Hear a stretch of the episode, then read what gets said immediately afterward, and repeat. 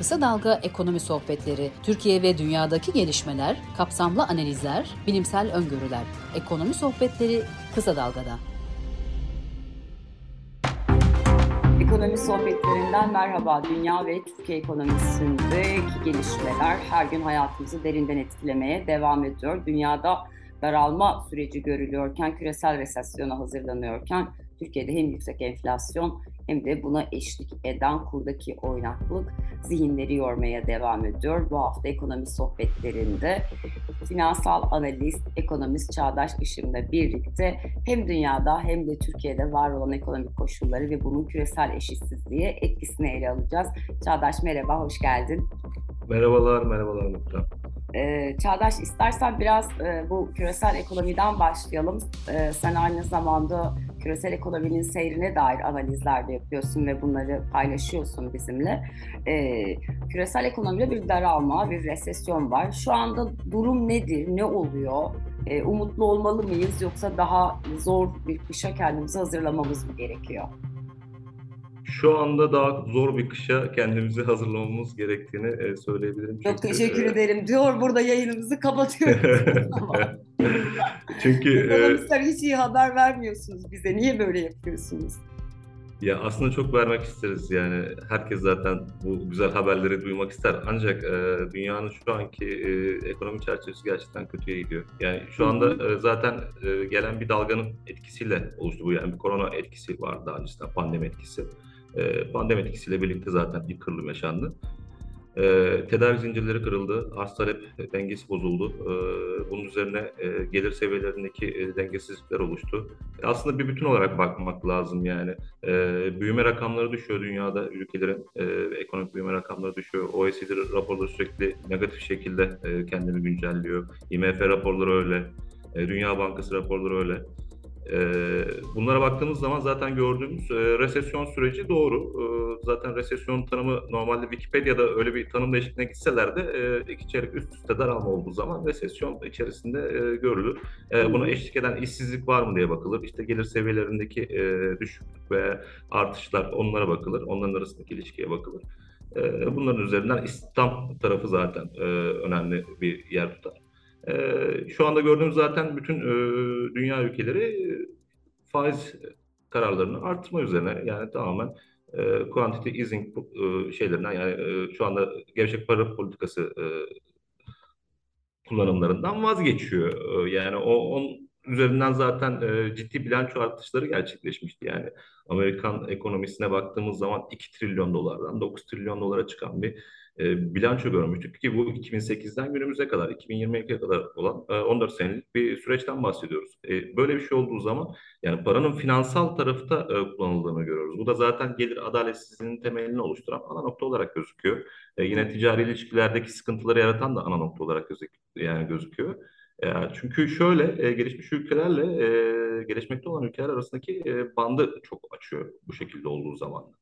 Yani sonuçta gelişmekte olan ülkeler, bu gelişmiş ülkelerin e, üretmiş olduğu e, ürünleri almak zorunda. Yani,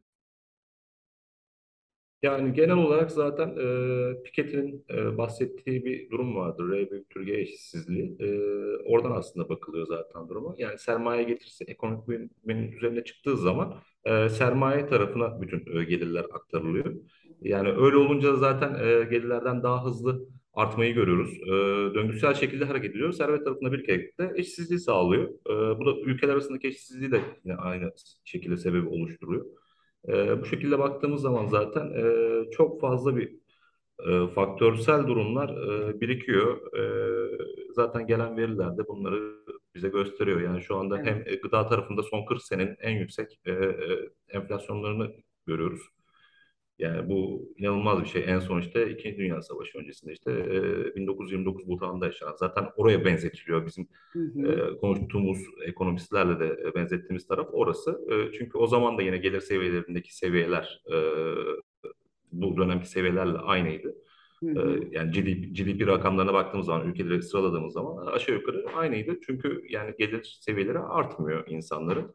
E, bu da e, arz talep noktasında tabii ki de daralmaya sebep oluyor. Büyüme rakamlarını düşürüyor. Peki bu bahsettiğimiz işte daralma politikaları e, beraberinde aslında işsizlikle ilgili bir kaygıyı, hele resesyondan bahsediyoruz. İşte sen söyledin, dedin ki yani hani üç dön teknik analizi ya teknik söylemi üç e, çeyrek ard arda küçülme. E, iki çeyrek, e, iki çeyrek e, zaten onlar iki çeyrek.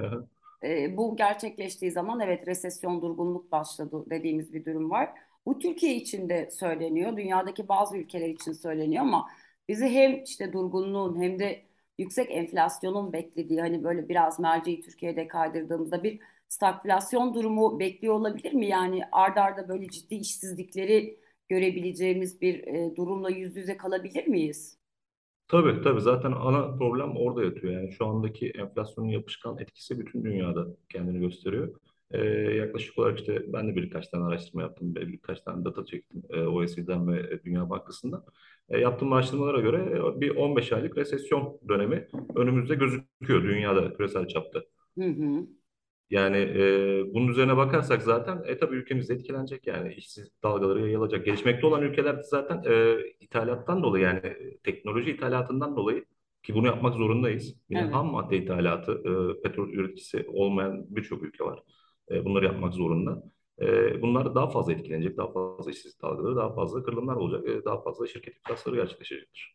Evet, bir de şöyle bir durum var. İşte sen aynı zamanda enflasyon ölçümleri de yapan önemli kuruluşlardan hani birinde oraya katkı sunuyorsun. Türkiye'nin bir de önüne geçilemez mi, geçilmek istenmez mi, geçilebilir mi diye düşünmemize neden olan enflasyon gerçekliği var. Merkez Bankası yeni piyasa anketi yayınlandı ve katılımcıların bir önceki, yani neredeyse son altı aydır ankete katılan piyasa oyuncuları yıl sonu TÜFE beklentilerini adım adım yükseltiyorlar. Son olarak yetmiş nokta altı dediler.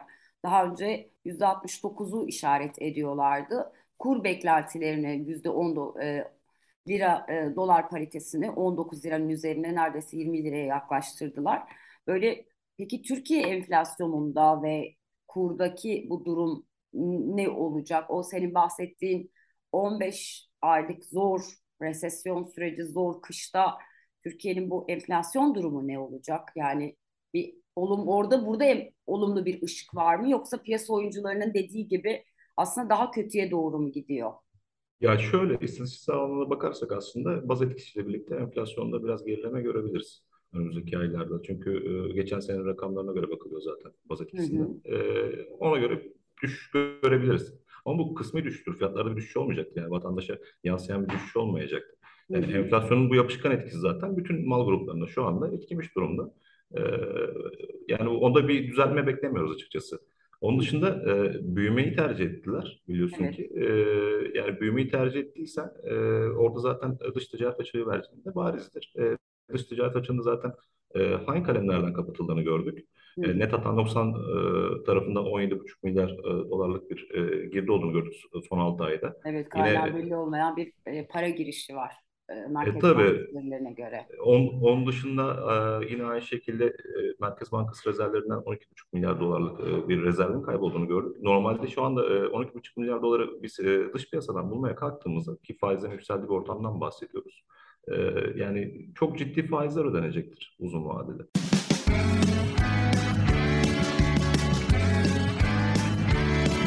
Kulağınız bizde olsun. Kısa Dalga Podcast.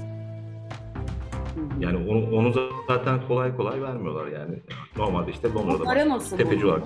Bu net noksandaki sence, yani tabii ki spekülatif bir soru soruyorum, bunun farkındayım yani, ama on yedi virgül beş milyar dolar dediğin gibi Türkiye'nin risk primi de dikkate alınca, üstüne de faiz oranları eklenince zaten e, Merkez Bankası ile İstanbul Sanayi e, Odası Başkanı arasındaki tartışmada da Ardal Başçam buraya vurgu yapmıştı. Çok yüksek hı hı. faizlerle döviz alabiliyoruz yurt dışından diye.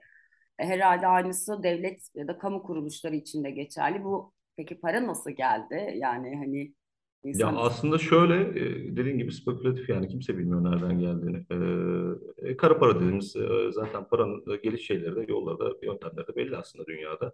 Evet. Ee, yani o şekilde gelmiş olabilir. Çünkü vergi cenneti ülkelerden bir tanesi olarak geçiyoruz yani son dönemde. Yani son yani kısıtlama baktığımız zaman, ya şöyle söyleyebilirim ben. Yani son on senedir mesela kümülatif anlamda baktığımız zaman net hata noksana e, ciddi para birikimi çıkar gözümüze. Evet. Yani ister istemez ben de bir vatandaş olarak e, düşünüyorum. Mutlaka izleyicilerimiz de, dinleyicilerimiz de.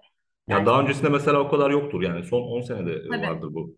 Kesinlikle. Yani düzen, düzen, düzenli bir durum değil yani. Yıla göre neredeyse iki buçuk katlık bir e, tabii. artış olmuş. Yani şimdi mülteciler giriyor mesela, ne kadar e, parayla girdiğini bilmiyoruz. Çok fazla kontrolsüz mülteci geliyor. Bilmiyoruz yani e, ne şekilde geliyor, piyasaya ne kadar para sunuyor bilmiyoruz yani.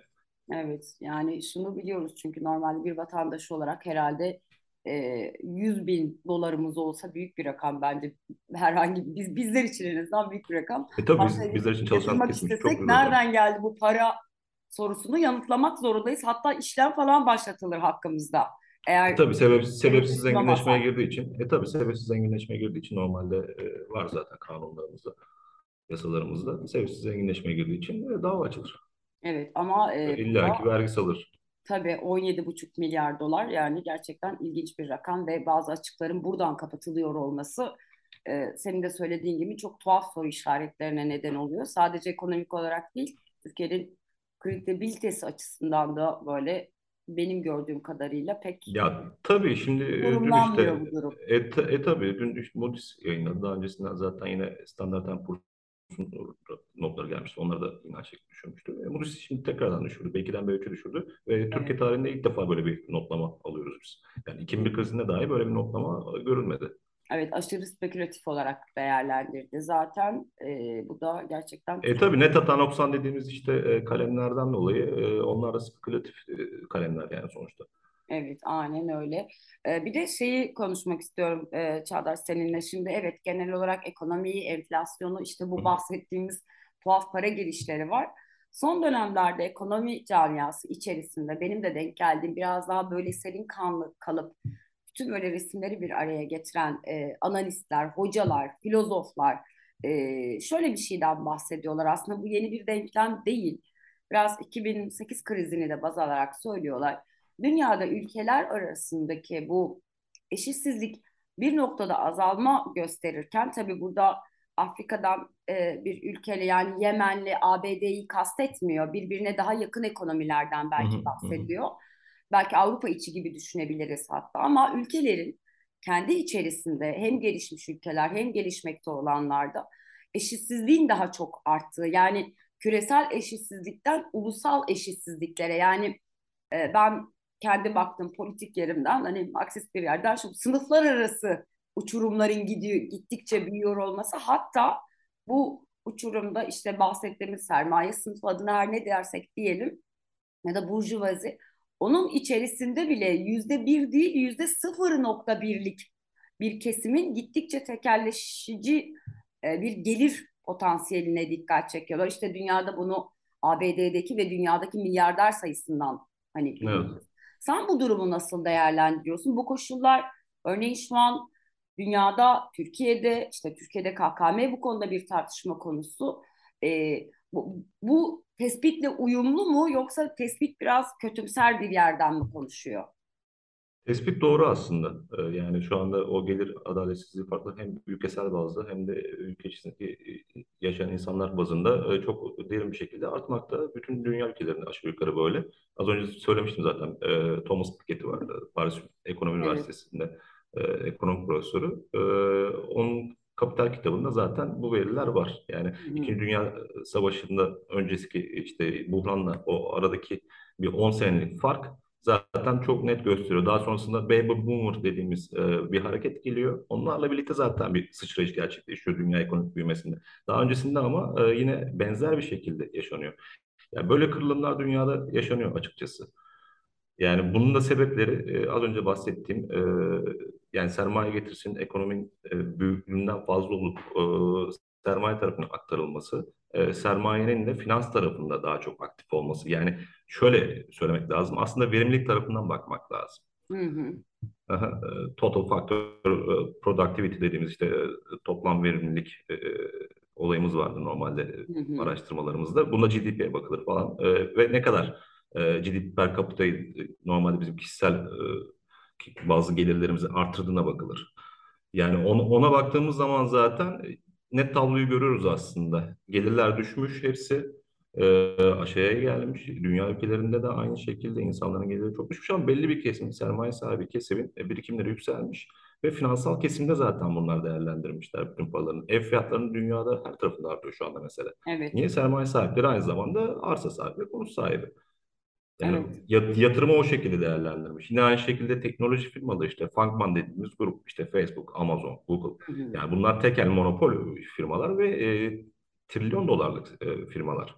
Evet. E, bütün para akışlarının buraya gittiğini görürüz yine aynı şekilde. E, bu şekilde olunca bu sefer insanların gelirleri düşüyor. Daha fazla kredi çekiyorlar, borçlanıyorlar.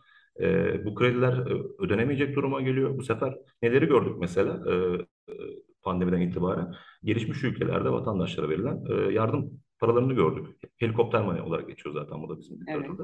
Evet. E, onları gördük mesela. Ya bunu yapmalarının da bir sebebi var aslında.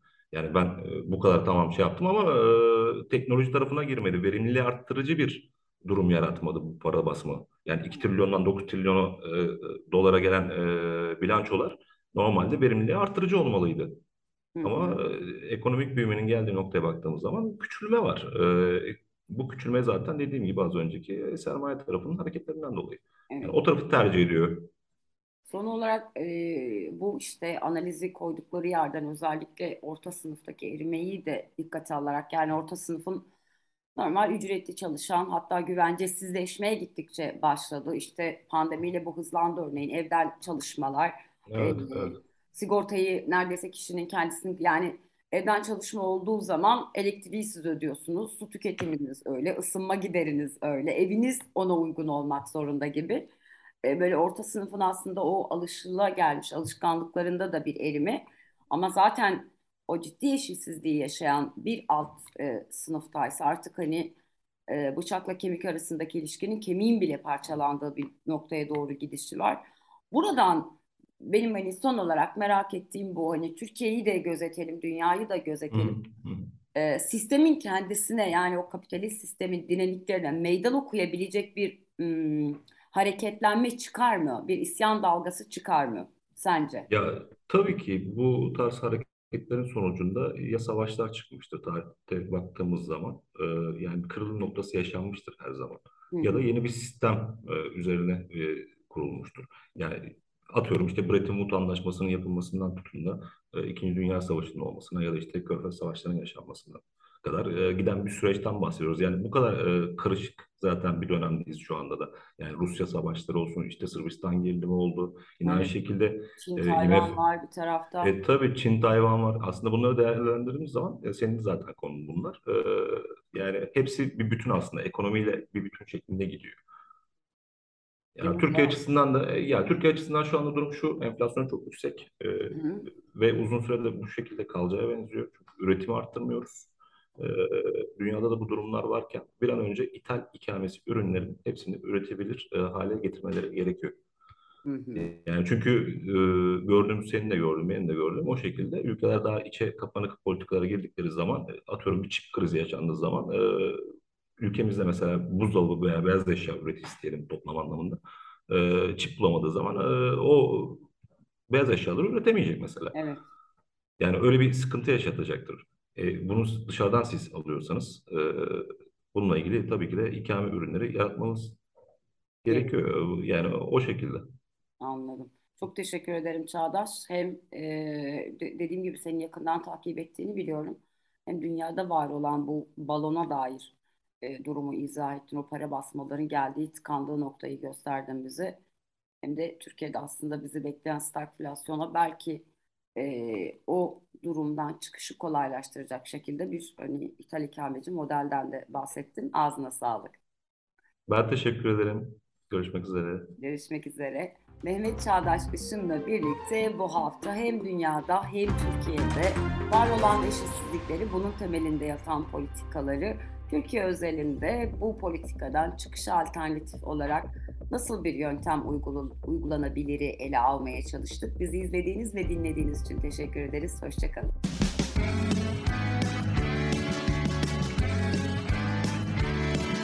Kulağınız bizde olsun. Kısa Dalga Podcast.